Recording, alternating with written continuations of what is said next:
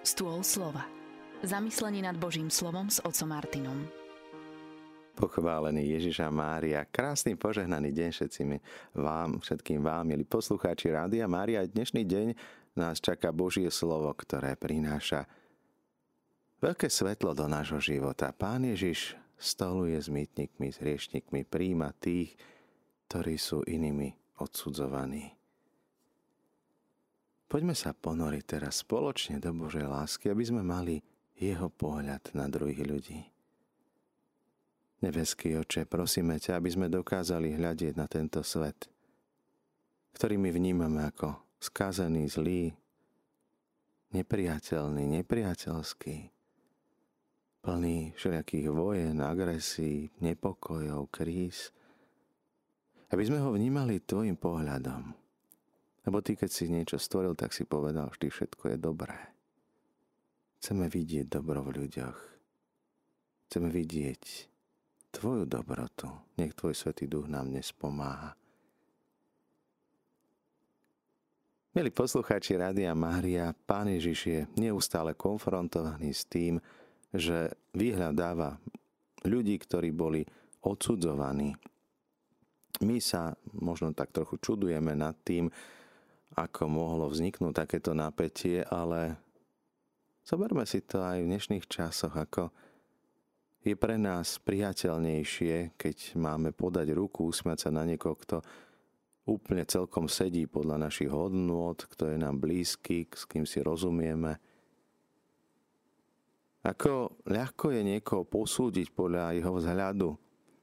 Nedávno rozprával mi jeden obchodník, zaoberá sa predajom okuliarov. Prišiel tam človek, ktorý bol skoro ako bezdomovec oblečený. Pozerá, no musím poumývať po ňom tepláky. No vyzeral veľmi zvláštne.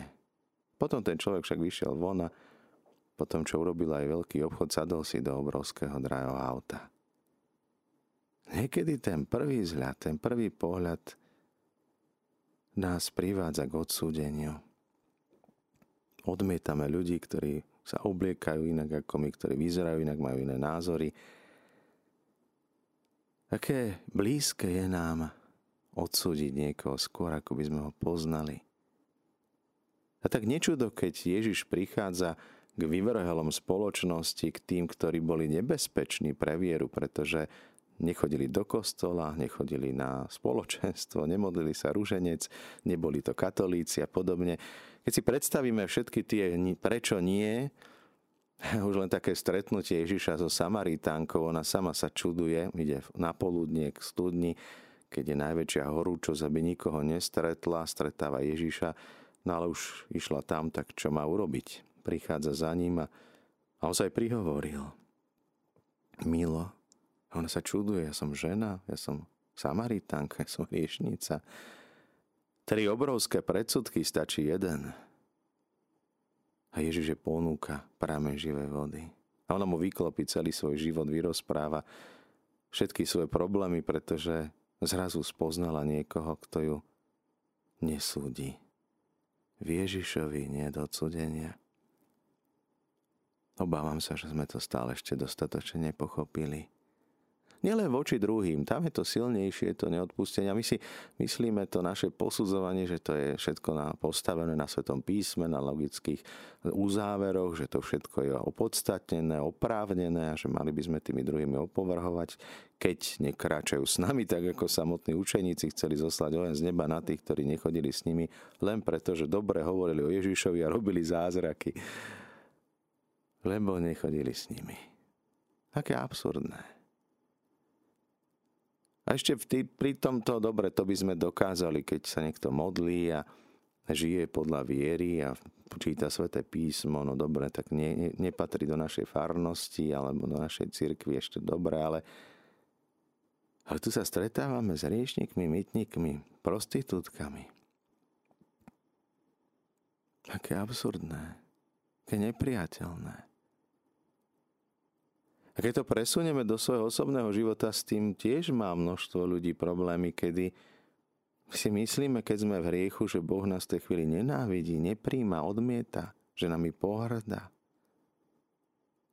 Ako ťažko je, keď padneme do ťažkého hriechu, myslieť si a veriť to, že Boh ma miluje. Že žiaden hriech nie je prekážkou jeho milosrdenstvo odpusteniu. Iba tá naša hlava je prekážkou, keď netúžime po odpustení. Dokážeme do posledného chlbu na sebe pocítiť, precítiť, zakúsiť, ako veľmi ma Boh miluje. Nie preto, že som svetý, nie preto, že som dobrý, nie preto, že patrím vyvoleným, že chodím do nejakého VIP klubu, alebo že som členom rodiny Rádia Mária. Boh ma miluje, pretože ma miluje, pretože On je láska. Toto pochopiť, ako málo ľudí dokáže prísť tomuto poznaniu. Boh, ktorý nenávidí hriech, miluje hriešníka. On nechce smať hriešníka, ale by sa obrátil a žil. On túži potom, aby sme sa vrátili domov, keď sa nám niečo stratí, tak netešíme sa z toho, keď to nájdeme. Či už je to vec, zvieratko alebo človek. O čo viac sa Boh teší a má radosť celé nebo, keď sa vrátime do jeho náručia. Nie preto, aby sme mu dokázali nejakú svoju lásku. Netreba nič dokazovať, nič presviečať. Netreba si ho kúpovať svojimi skutkami, almužnami, pôstami. Tá láska je nekúpiteľná, nezískateľná, zdarma.